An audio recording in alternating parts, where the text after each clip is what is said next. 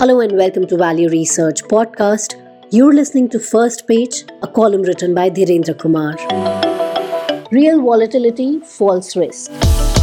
There's a high cost to be paid for lower volatility, and most of the time, investors should refuse to pay it. Nowadays, tomato prices are volatile, but the stock market is not. At least that is what the headlines say. Are they correct? What is the meaning of the word volatility?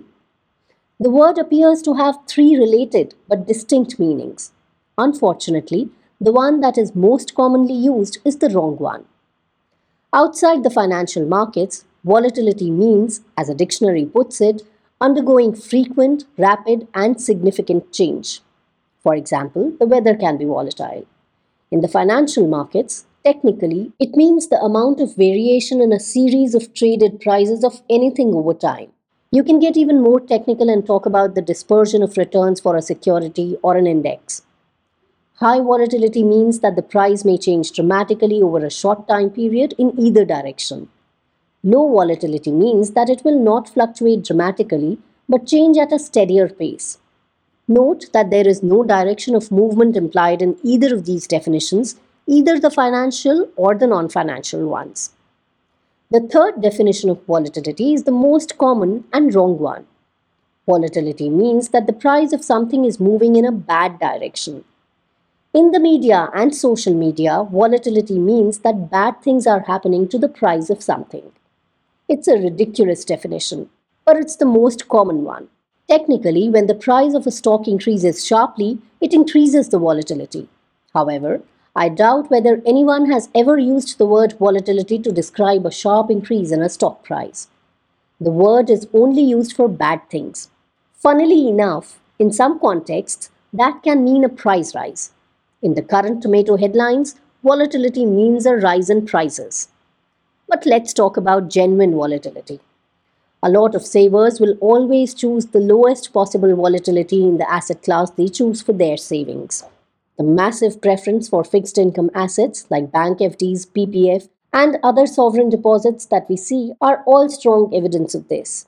Even within market linked volatile asset classes, lower volatility is a characteristic many investors chase. Within equity mutual funds, people will choose hybrid funds or only conservative large cap funds, and so on. All this is fine. I'm not criticizing this.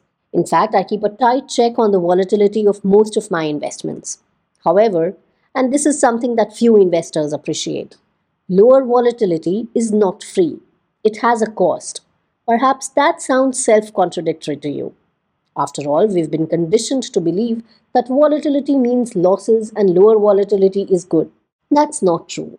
Choosing the right kind of volatility can always boost your returns.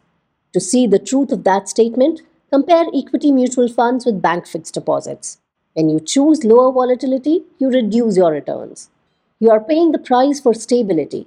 Volatility in good quality investment means that your investment fluctuates but on the whole rises faster. However, do you actually need the lower volatility? That question is important because volatility is transient. For a quality investment, prices fall but then rise again. The fall in value means that it will soon rise even faster. For investments that have to be held for a long time, paying the price for lower volatility makes little sense. If you can withstand temporary volatility, you should happily and enthusiastically embrace volatility. That's the road to high returns. Many years ago, Warren Buffett said Charlie and I would much rather earn a lumpy 15% over time than a smooth 12%. So should you and I.